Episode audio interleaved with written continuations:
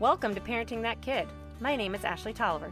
As a mom of twins, one being a highly sensitive child who responds to the world in a non traditional and sometimes challenging way, I understand the desire to find the golden answer.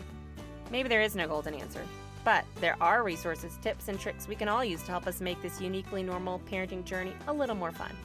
This podcast is a roadmap to parenting that kid for myself and other parents. If recording my journey as I seek a clear starting point, community, and effort to normalize what sometimes feels abnormal supports at least one parent, then my time is not wasted. And hey, if it doesn't, well, there's documented proof that moms deserve a glass of wine. Cheers! Do you ever read parenting books, or maybe a parenting blog, or listen to a parenting podcast, and you see all these great words and tips and advice on things you should be achieving in parenthood, but they don't actually tell you how to achieve that? They don't have a step by step super frustrating. And if you're like me and you need it to be broken down, tell me what I need to do first, second, and third, then this episode is for you. My guest today is Crystal Haatsma, a Canadian homeschooling mom of four and a certified life coach. She has a BA in psychology and has an extended love of learning about the study of behavior.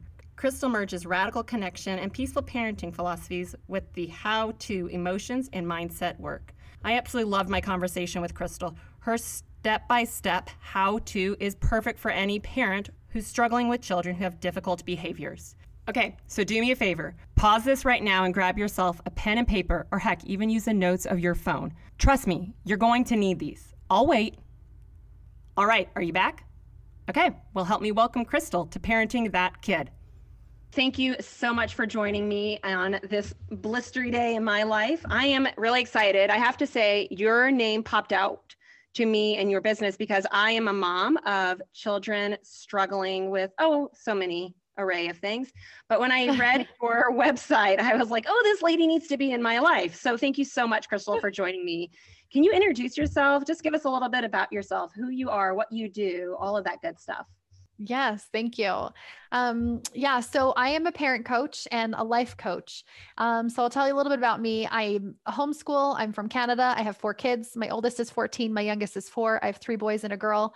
Um, I'm really into uh, positive parenting. A lot of people use a lot of different words, but connection based parenting, attachment based parenting, all of that. Um, and I have been for a long time. And I really wanted to become that kind of a mother. And I found uh, that it was a real struggle for me, um, especially with my second son who had several diagnoses. We had a really hard time with him.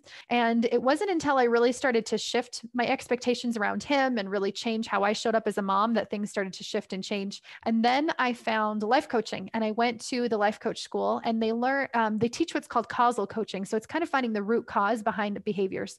So it's not just like a parent coach who's like, okay, go home and do this. These mm-hmm. are five different, you know, connection tips. You know, I would try things like that. I would read the books and I was like, but how do you actually do it now? Like, okay, I love this, but like, how do you do it?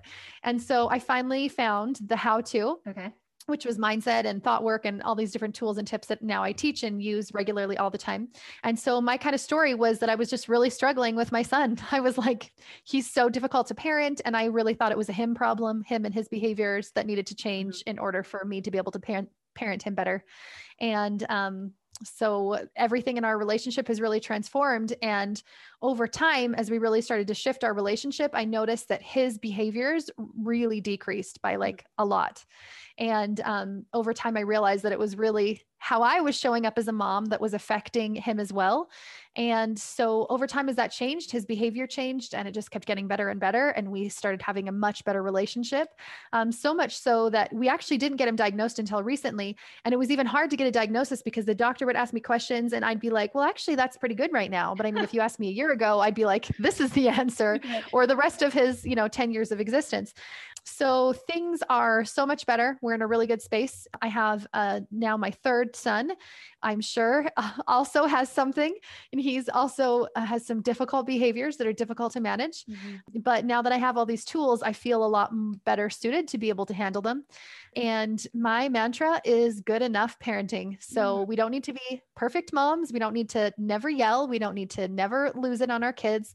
We just need to be good enough parents. And I think when that's our goal, then we can have more grace and compassion for when we do make mistakes mm-hmm. and for when they make mistakes and more, will, more willing to, you know, apologize and try again. And uh, yeah, so that's me in a nutshell, I guess. Good enough parenting. I love that. I, I love that. I just spoke with somebody today about how we just can't be perfect, but we have to be okay with the kind of parent we are. But good enough parenting. Yeah. I mean, that's like that's the best mantra because it is the best. Good enough, then you're there. You don't have to reach perfection, but good enough. I love it. Well, and the funny thing is when we th- strive for perfection, mm-hmm we fail oh, because yeah. it's literally impossible, right? right? It's superhuman and none of us are superhuman. I haven't met anybody. I mean, maybe somebody else is, but I haven't met them yet. So literally we're going to fail and make mistakes. So when we put ourselves up to this high expectation, which I was totally doing for like a decade of my parenting, the more, you know, that mantra, like the more you know better, you'll do better. I wasn't more better, know better, doing better. I was like, the more that I know now, the more that I'm falling short of my expectations that are increasingly high when then I'm like dwelling from shame, right? Like shame and guilt, and I'm not doing this right, and I'm never right, and I'm supposed to do it this way, and I can't do it. And the parenting that comes from that space is more yelling, more frustration, lack of connection, like all of the things that I didn't want to be doing. So it was like this constantly widening gap. And um, yeah, anyways, so good enough parenting just bridges that gap. Like we're not superhuman. We don't need to. Like we just need oh, to be good so enough. Good. I love it. So you said your son was diagnosed later on, and your daughter or your um, mm-hmm. other son, so your next son down, probably. What is the diagnosis? Do you mind if yeah. I ask that, or what? Yeah, no, I don't mind at all. I um I have a degree in psychology. This does not mean that I'm you know able to diagnose right. people, but I have taken some courses in diagnosing. And so I kind of felt like I've kind of knew. Like I always knew, like, oh, there's mm-hmm. something, whatever. Anyways, I thought that what he had was ADHD and SPD, so uh-huh. attention deficit hyperactivity disorder and sensory processing disorder. And so I had two nieces that had that, and I was like, oh yeah, that, that's what this is. And so I was kind of blown away actually because he was diagnosed with ADHD and then also ASD, so autism spectrum mm-hmm. disorder, um, and then also anxiety and phobia. Mm-hmm. And um, I was really surprised with the autism diagnosis, and it really kind of threw me for a loop because I felt like I would have parented him better. I would have been more compassionate if. I knew that, right? And yeah. you know, and then at the same time, I was like, maybe I wouldn't have, like, maybe nothing would have changed. And it just i think it just helped me to understand where he was coming from and understand some of his behaviors. It's not something that we talk about a lot. I don't go around like you know telling his friends or talking to my family about it. And um, we actually got him diagnosed because he asked for it. We you know he was struggling with some things and i talked to him about it and i said i've always talked to him about how different people have different brains that do different things and that's exactly how life is supposed to be. And um, that if he ever felt like he was struggling that you know we could chat. And he was struggling and he said i would like to know so oh. I was like, oh. sure. So that's why we did it. And that's why we hadn't done it when he was younger, even though I always suspected there was something there. Um, so yeah, so it has been eye-opening and enlightening just because it was a little bit different than what I thought. Um, I do have a brother that has Asperger's. Um, he also has schizophrenia now, but at the time, uh, growing up when we were younger, he had he had Asperger's, which now isn't in the DSM. Now it's just all in one autism spectrum disorder. Um, yeah so so that's how, a little bit about him. How empowering for your own son though. He said he wanted that. I love that. I love yes. That. he knew that about himself at such a young age. You said 10 or something right? Yeah yeah so, he was i think he was 11 and i told him like you know there is help we like if you feel like you're struggling like there's medications we can look yeah. into there's therapies we can look into. And he said i just want to know and he hadn't even heard of it before. So we kind of chatted about it and learned a little bit more about it. And sometimes he'll ask a question here and there or say something funny about it. Um, but it's just not really like a integral part of his life. Right. Like he doesn't focus on it or that's talk about it a lot. he is. He's so many other things. But that's yeah, that's so cool. I love that. I love that he took that on. That's um that that's that's not perfect parenting, but it's just really good parenting that you've taught him that. yeah. okay, so then that seems to me, as an outsider looking in, that that is a great base for what you're doing in this world and what you're doing to help parents and families. That the, the personal experience with something is, mm-hmm. is that what mm-hmm.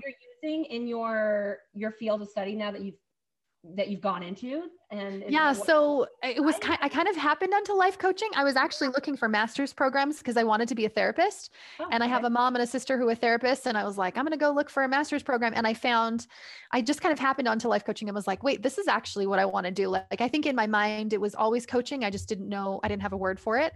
And so um, i hopped on the train right away loved it loved my certification program loved everything about it and it really started to transform my parenting in an even deeper way that I didn't even think like I had already mm-hmm. felt like I made a lot of changes and I was going to go do something to help other people. I didn't think that I had so much more help I needed.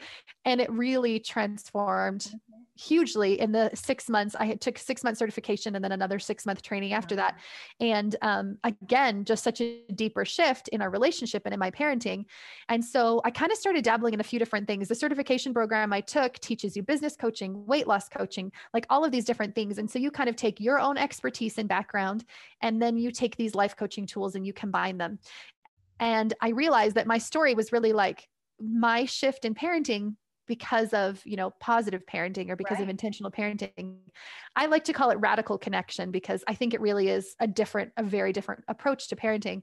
So i just kind of combined the way that i describe connection parenting uh, with um, the tools that i had and um, my experience and that's what i help moms with. So wow. Can you explain what you do then because of this? Like how did yeah. this, it came together? What does it look like when you go out in the world and start putting this into practice yeah, it's it's so awesome actually because I feel like everything that was missing from the parenting books that I know and love were the how to. Like they even sort of tell you how, but you're like, but how do I literally do that? Because I'm an right. impatient, angry, snarky mom. Like, how do I? I'm overwhelmed. I'm burnt out. I'm stressed out.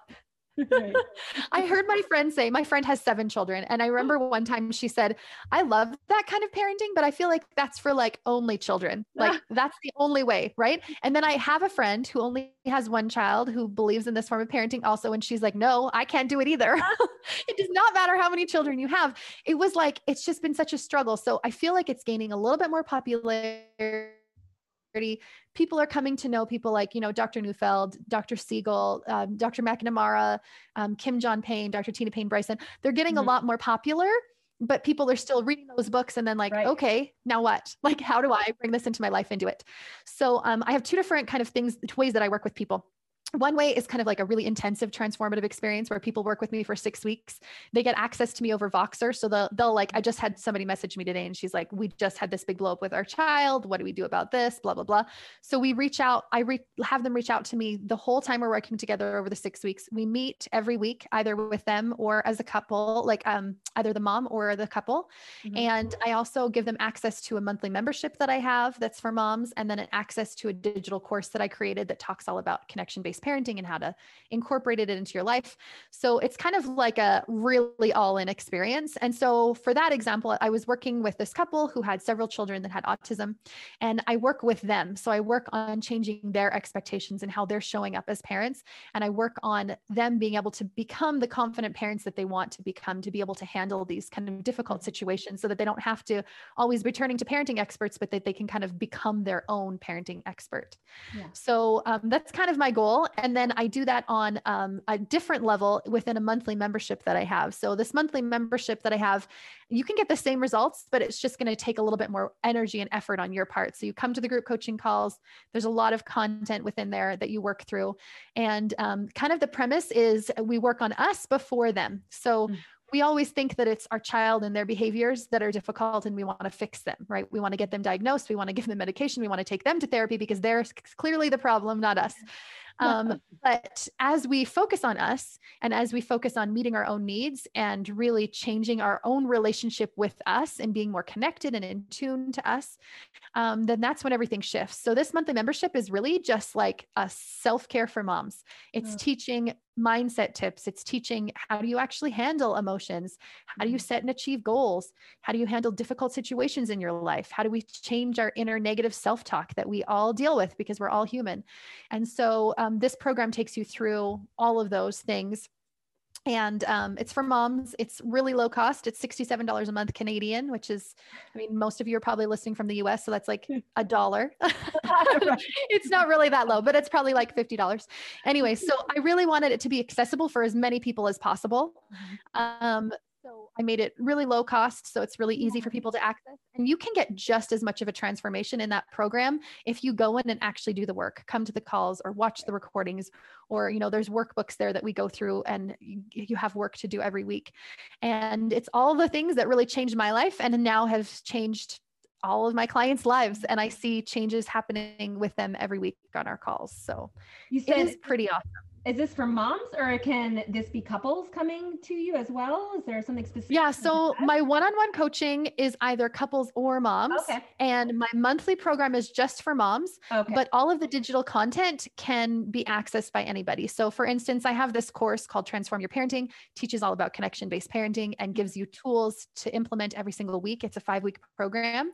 And so um, you can your husband can access it also you guys can do it together on your own Okay. but um unfortunately husbands can't come to the come to the mom calls No, I get, I get women that. only there. own- need mom only time. Absolutely. Yes, But as you mentioned, exactly. this is also something that you have to change, shift at yourself at your own level before your Mhm. child, right? It's not your child we're fixing. So I always wonder too. yeah There's this dynamic of the couple that's raising the child and shifting Mhm. that so that the child can experience what they've created um, between them. It is. And that's a question I get often is like, so now what? Like, how do I get my husband on board? I honestly don't think your husband needs to be on board. I think it's totally okay if you parent in different ways. Like, he has different expertise and knowledge and a really different relationship he's going to have with your child. And that's okay yeah. because that's actually going to cause more stress if I feel like he should be parenting different than he is. And now I know a better way and he should be doing that. Well, then that's just going to create conflict between you mm-hmm. and him and then conflict in the home. So I suggest just dropping the expectations around him having to shift it all. Your child really does only need one um, primary secure attachment in order to develop emotionally the way that we want them to. Um, more is amazing, but it's not necessary. And so we don't have to feel like our parents, our husband or a partner has to like totally be on board with everything that we're doing. But there's also this concept called interpersonal synchronization. And what that means is like the more that I change, the people around me change also. So if I decided I was going to get up and go to the gym every single day, likely people around me would probably start doing it too. I actually mm. saw this happen with my husband when I decided to start going to the gym. And he was like, Hey, I think I'll join you sometimes. Right. Mm-hmm. And that's just what happens in life. And so we're not doing it to change our partner. And mm. in fact, when we can lower our expectation that our partner should parent in the way that we want them to, and we can just be like, you parent your way, that's mm. totally cool, then they're going to be a lot more open to receiving, um, like at that conversation that we have. So my husband, I'll read him little book clips or we'll listen to an audiobook together. Like I don't make him, you know, sit down and listen to 12 hours, but I'll be like, listen to this little clip. It's so good. Or like, I just read this thing. It's so interesting, just like I would with anything else I find interesting. And so he's learned little bits here and there over time, and his parenting has shifted over the course of the last decade, right? Right. But um, yeah, so Cool. that's a long like that. answer to a short question. No, no, I like that. It is a long answer, but it's a good answer because it clarifies things. I think people go, oh, wait, but you should be on board with each other. Well, we are on board for the big things in life. And, Mhm. um, you know, you, but with everything in life, you go on board for things and you go, well, I'm going to take a little detour here, but I'll come back. And they might do the same kind of thing, right? We all have Yeah. to, getting to the same end. How we get there might look different. That's so great. Yeah. How about, so the type of client that I picture coming to you, and I picture this because of my family and my children, would be somebody struggling with a diagnosis or children who have a diagnosis. And my children have one has ADHD. I have not even had the other, but let's just say that's probably a high chance. Yep. if one does the other and they're twins and they live the same lifestyle almost. One um, definitely has anxiety. It's pretty crippling every night at bedtime. And then they both have sensory processing disorder. Those that's very evident in everything we do in our life. Um, we have not had other diagnoses because we just haven't gone through that process yet. But for me, when I read your your story and when I read you what you provide, I thought, oh well, that yes, that's my child, my family needs your Mhm. expertise. What is your ideal client? Are they people who have children like this, or is it just somebody going, I don't know what to do with my kid, and I'm just at a loss? Or maybe there isn't. an I would say um, it's probably anyone who's struggling with difficult behaviors with their child. Okay. So typically, if you're struggling with really strong, difficult behaviors, there probably is a diagnosis there. Mhm. It doesn't mean that there always is. There could not be, but most of the people that have reached out to me, um, they could be have toddlers that they don't know what's going on. Right? There's like that one child that they're really struggling with, and who's two or three, and they haven't been diagnosed with anything. Um, and so I don't. It doesn't necessarily need to be somebody that's diagnosed, but just somebody that uh, that you really feel like has difficult behavior that you're really struggling to manage and to parent them well and to feel connected with them and you kind of are looking for a different way to maybe parent. Um, it's very different. It's um, Um, no rewards, no punishments. So that means no grounding, no spanking, no yelling, no bribes, no threats. Um, and that might sound really extreme. Like, how do I get my kid to listen if I don't take away their Xbox or their cell phone or give them a timeout? Um, but it's relationship based. So it's building that relationship so that over time, um, they'll just want to obey you. They'll want to be with you. They'll want to be around you. They'll want to be like you. All of those things. Like, I like to think of, um, you know, my favorite teacher growing up. And I think about, well, why was she my favorite teacher growing up? And I'm like, oh, because I felt like she loved me. Didn't have anything to do with what she was teaching, right? The teaching was secondary, the relationship was first. And that's exactly what this focus is, is radical connection is relationship first and relationship above everything else. Relationship above behavior, above teaching, above changing our kids' behavior. And as that relationship is the focus, then my behavior is going to shift. Hmm. And as my behavior continues to shift, then their behavior will shift also because they'll just kind of be able to breathe that sigh of relief like, oh, it's okay that I have these big emotions. It's okay that I sometimes have meltdowns. Like when I say meltdowns, I mean like more than just a tantrum. Right? A tantrum is like a toddler laying on the floor and kicking and screaming. Right. That's a tantrum.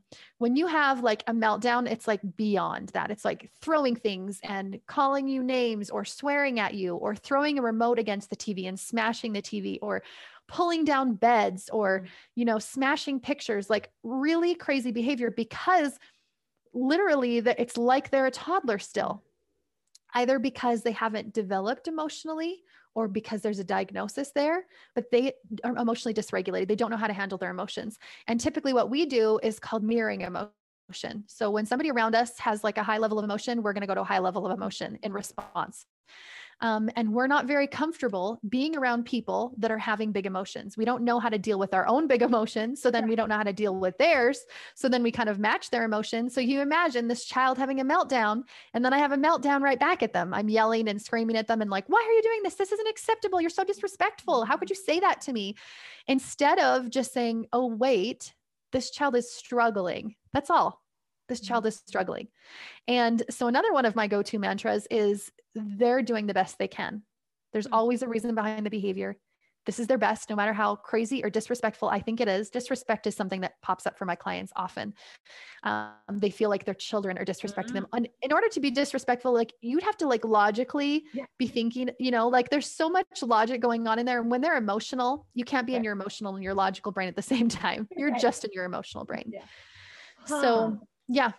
That's that's that's true. Disrespect. I you hear that a lot. This child is disrespecting me when they're not. Mm-hmm. They're, their their brain isn't there. That's huh. Their brain's just not there. They're just having a little. I call it the zones: red zone, yellow zone, green zone. Uh-huh. Um, but yeah, when they're in their red zone and they're highly emotional, there's no logic happening. They're not trying to sit like they're not conniving or being disrespectful. They're just having a hard time and having a big emotion and they don't know how to deal with it. And when we get to that level, now we're out of that, right? There's no logic mm-hmm. and we have no mm-hmm. way to have a, a constructive action or thought or word towards them because we are no longer in that space either, right? We've gone exactly like they've gone somewhere else. That's really good. Um, so that's how I'm going to lead into that. How would you suggest? You have some tips on how parents could handle, let's just say, a meltdown? And I, I get the difference between tantrum and meltdown. We've taken the doors mm-hmm. off of our, you know, my son's do- um, door before. before. you know, we've moved the bed around. We've done so many things that people with with this kind of, and I just say he's very heated at times. And this is who he is with everything. Everything is big, every emotion, which is so lovable mm-hmm. at times and so much at other times. But how would you, as a parent coming into, or as somebody seeing this, a parent struggling, how would you, what kind of tips would you give them or? Um, okay, I have so many tips. Yeah. I so- saw you this question and I was like, oh, okay. How am I going to break it down? Okay, I'm gonna I'm gonna break okay, it down into four. Three. Oh, four. Okay. okay, four. I'll do four, but I'll just I'll just do them like a brief version of each. Okay.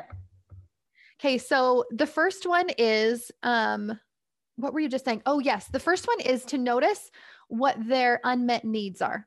So, just like us, if we haven't had enough sleep, if we hadn't have enough connection time, if we haven't been taking care of us, if we haven't fed ourselves, if we're haven't had enough outdoor time, if we've had too much screen time, all of those things will affect our behavior. So I would look into foods and how foods affect your kids' behaviors. Um, I I have read a lot of other experts. I'm not an expert on this, but I definitely know that this has affected my kids' behavior. Uh-huh. Um, sleep for sure. If they're not sleeping well, it's going to affect their behavior. And then screens. I would suggest reading the book "Reset Your Child's Brain" by Dr. Victoria Dunckley. think that's her name. And she's kind of the leading expert in the field of how screens affect kids. And they affect um, neurodivergent children a lot more than neurotypical children, and especially kids under 12, and especially, especially boys. So for me, having boys under 12 that are neurodivergent, screens are like just the bane of our existence. They just make them explode, right? They're too yeah. interactive for them.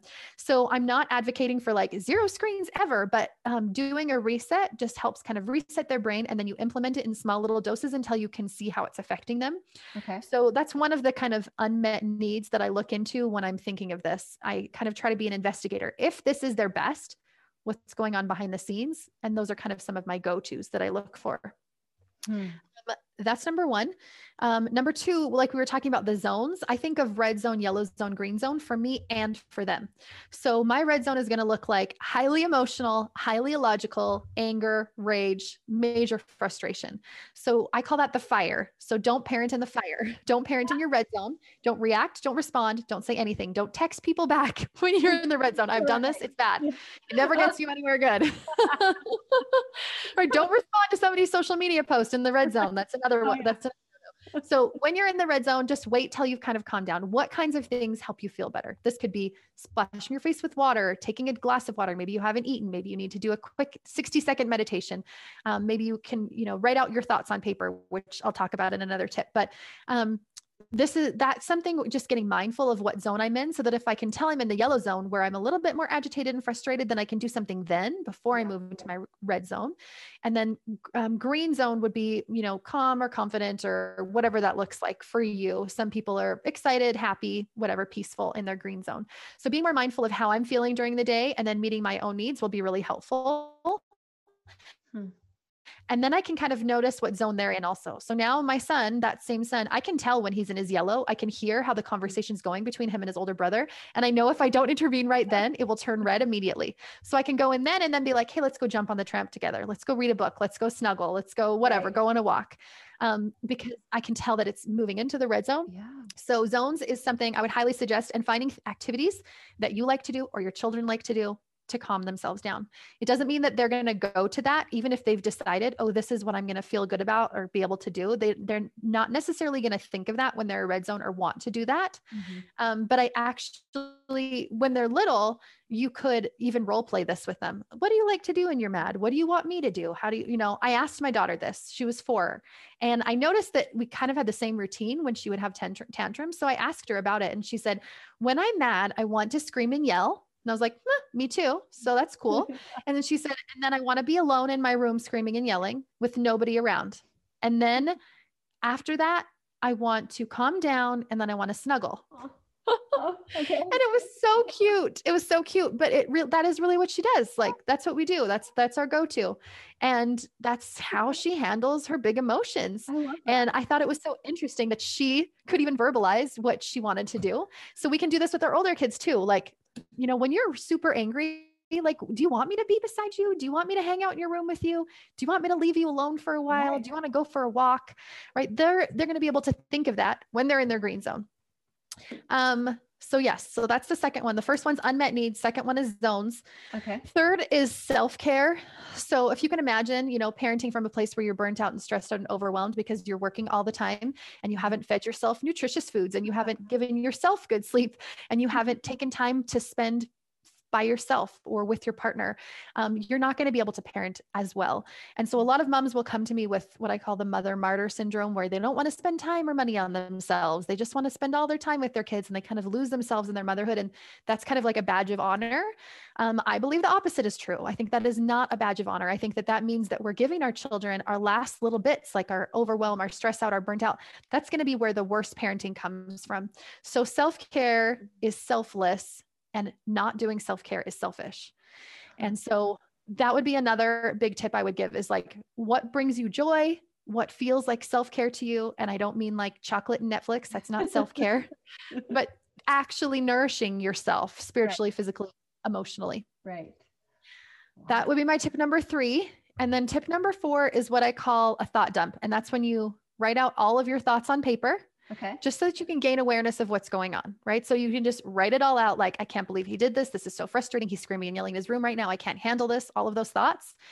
you don't judge yourself you just write them all out and then you look back through them and you just get curious about them oh that's interesting that i have this story that's interesting this is just a thought actually a thought is just a sentence in my brain it's just words in my brain just because i had the thought does not make it true i'm not my thoughts like how does this story i, I love brene brown and when she talks about stories. So it's kind of like what story am i telling myself here? And what other stories could be true? What does my son think? What story would he have? What does my husband think? What would what would my therapist think? What would my best friend think? You know there's other ways to view this and our brain loves to tell us stories but it's also a terrible storyteller because it only tells us a few little facts mm-hmm. with mingled with like a hundred little like inserts that it just inserts there to connect this seemingly unconnected thing. Huh. Um, so it's just kind of questioning that. And we can do it a little bit in our brains, but we can do it so much better when it's on paper. Wow. I love that. Wow. You're that was a lot of things. Sorry. I know. I lo- no, and I love it. Like, oh my gosh, I should have been writing everything down as you were saying all of that because, because now I'm going to go try it all. That's amazing. I love it. And I, I think it's so cool that the brain, just talking about the brain that way, it's, that's how I visualize parenting, right? It's just this story that comes into my head and I, trying to recreate the story and make a story out of it yes. and it might not even be the real story right it, or it could it could be my interpretation and then you've got a different one so that's wow yeah that's and the that's, problem with stories is that they fuel our emotions so absolutely. if i'm parenting from a story of like my child's disrespectful which is yep. one of the most common stories i see from kids that are like you know 7 to 14ish um, mm-hmm. um, if i have that story then how am i going to show up in any confrontation with my child. I'm going to show up already defensive, already angry, already judgmental, already frustrated. Right. Whereas if my story was like, my child's doing their best. Oh, my child must be struggling. They must be going through something. I wonder what's going on here. I'm going to show up in a completely different mode. And that's why it's so important to question our stories. Yeah. Yeah, that's so true. And you come into that story already ready to fight almost instead of yeah. Backing up and then let's reprocess this and work through it. Oh wow. That's that those are great those are great tips. Again i should have been writing all that down. Oh my goodness. Okay so you threw out a couple of resources and books earlier on in, in our conversation. Do you mind sharing a few now so that yeah. people can know where to go and other ways to okay so number one probably would be rest play grow by deborah macnamara I call that the parenting Bible. I love it. It's called Rest Play Grow for preschoolers or anyone who acts like it. Oh. So funny because as I was reading it, I was thinking about all these adults that I know in my life who still have a hard time with their own emotions, right? Like we all do. And so that book was enlightening. Um, it's so the initial book is by Gordon Neufeld and it's called Hold On to Your Kids. And he was kind of one of the mm-hmm. very starting, I don't know, people talking about what he calls attachment developmental theory. But um, there's a lot of other people that call it different things. But um, I loved his book, but it was very theoretical and dry. And I would tell people to read it, and they'd be like, "I can't read this." Like, anyways, maybe it was my psychology background brain that was like, "It's so interesting." Yeah. But Rest, Play, Grow. Dr. Deborah MacNamara works with him, and she kind of put it in a more digestible way. And she added so much more play in there. And play is so key for kids of any age. Um, but she just has a lot of actionable tips. I love her website also. I just love her, really. She's awesome. Um, and that I also mentioned Reset Your Child's Brain. And that's by Dr. Victoria Dunkley, because screens really do have a huge part to play with our kids, and especially our neurodivergent children, and especially our young children. So kids under 12, they're going to really affect them. Um, and interactive screens are different than passive screens. So interactive is anything on the iPad, even if it's educational, anything on a phone, video games, computers. Um, that's interactive. Passive is sitting kind of far away from a TV and watching a show or watching a movie. Um, so they affect our brains really differently. So that is a great book to look into for that. And um, there's so many other good authors, but that's kind of where I would start yeah. is is with that. That's good, especially right now. As I mentioned when we were talking earlier, my children are at they're quasi at home learning right now. And so we are on the screens way more than I would ever. We actually didn't even have a TV before the pandemic. We did they didn't have iPads, any of that stuff. So it was a shock to all of us, but I see it um, painfully in my children. It's the yes. melt, the meltdowns, the as you said afterwards, you turn it off. It's like who, what I don't even know what's talking to me, and they don't know, right? They cannot process what's coming out of their mouth or their actions. And yeah, it's so hard. It's so hard. This pandemic has just thrown all of us for a loop because we're like, well, we need to teach them, but how do we teach them? Okay, screens. Now we're having all these negative effects from screens. Like, anyways, it's oh, it's such a cycle. It is such a um, cycle. And I think that's where you come in as a parent though, because we have been like, today you're, you know what, you're not logging in. Your health, your mental health is so important to me that we're clicking it off. Yes. I'm going to figure out something to work on today with you, but it's not going to be this. I'm no longer forcing you to feel that way. And uh, I just saw an awesome article from like, I think it was the UK, and they said it was a bunch of like experts who were like, our kids need a summer off of like screens entirely. Like, we just need them to let them play. After this Yeah. pandemic, like, we need to get off early and just let everybody play for the whole um, summer. And it really does make a difference. So, in her book, she talks about green therapy, like having outdoor time and having restorative sleep, and that those two things really do make a difference when it comes to like negating the negative effects of um, screens. that's good to hear. So yeah. yeah, I could do a whole episode on screens, but yes, Yeah. that I would read her book or, or even just read some articles from her. She's oftentimes she'll be in positive parenting workshops. So I've listened to her speak a few times. Um, and then yeah, and then I have a podcast brand new. It's called the Freedom Moms Podcast. So Okay. on there, I give actionable tips like these. So there'll be a whole episode on how to do a thought dump. There'll be a whole episode on zones. There'll be a whole episode on self-care. Yay. So yeah, it'll be it'll be great because I really do feel like what I felt like was missing from all these wonderful books was that how to piece in how to Mm-hmm. manage my own brain and my own emotions so that I could actually do what they were telling me to do in the books. Right. Absolutely. I and I'm like that too. I need to step by step. Okay, pick up the pencil, write this down, kind of step. Yes, Don't tell me how beautiful it's going to be at the end. I need to know how to get there. Exactly. Yay. Okay, and so you've got a course, you have a podcast. What other ways can people reach out to you? How can they find you? Yeah, Other- so many ways. So I have um, a digital course called Transform Your Parenting. If you just want to learn about parenting and you want to do Yeah. it on your own, that one is great.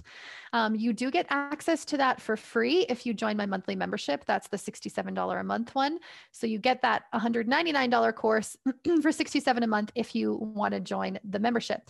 Within the membership, I have different courses every single month. I have guest experts come in every month. We have lots of group coaching calls. So you'd come and actually bring your struggle. Like, I'm really struggling with this meltdown. I'm really struggling with this behavior. Like, what do I do? And we actually go through that one on one. So it isn't a group session, but I bring like one person up on live and we chat all the way through it. So uh, the one thing that I love about that is that we feel like we're kind of alone. We're the only ones that feel and think the way we do. We're the only ones struggling. Mhm. And honestly, I've had people that have never been coached and only watched other people and had just as transformative an experience because they're like, I think the exact same thing, struggling with the same thing. Um, so I have that. Um, I'm creating a mini course. It might be out by the time this podcast airs, and that will just be kind of like a small, digestible version of Transform Your Parenting so that you can take it and start implementing the tools that we're talking about right now. It's a kind of a step by step how to guide. And um, yeah, you can always reach out to me on my website. Oh, yes. And I mostly hang out on Instagram. So I'm really excited about my new podcast, but that's very new. Um, and I, I'm on Instagram at Coaching with Crystal Noel. So I love doing lives. I do free webinars. I like, I just put out free content all the time. Every week Yeah. there's something free. So um, follow me over there. If you just want some help, but don't want to pay to do anything, that is fine too. Just learn from me, implement it, and you can get the same transformation for free. Uh, yay. Okay. So you're everywhere, which is exactly where I everywhere. want you to be. That's perfect because we all learn differently and we all, you know, we have pockets of moments and times in our lives. And so we need to figure out how, what works best for us. So I love that. You can go on Instagram, grab something. If you're ready to like dive into a course, I think those are always good things too. So yeah. Yeah. You're, well, thank you so much. Like I said, I should have written this down. I'm glad I'm recording this. but I can go back and start implementing some of this. But it, um, yeah, you just filled my cup. This is exactly what it, I needed to hear. And as you mentioned, I know there's other people out there that um, feel similar to how I'm feeling when it comes to parenting. That you have some tips that this is probably what they needed to hear as well. So truly, thank you so much for joining me. Thank you. Thanks so much.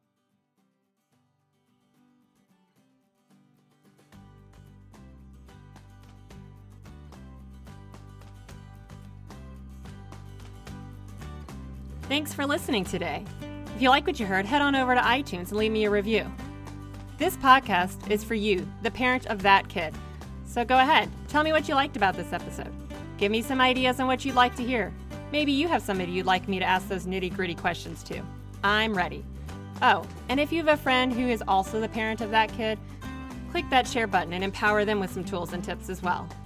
And by the way, imperfect parent, I know parenting that kid is hella hard, but I'm telling you, it's worth it. You are rocking this parenting journey.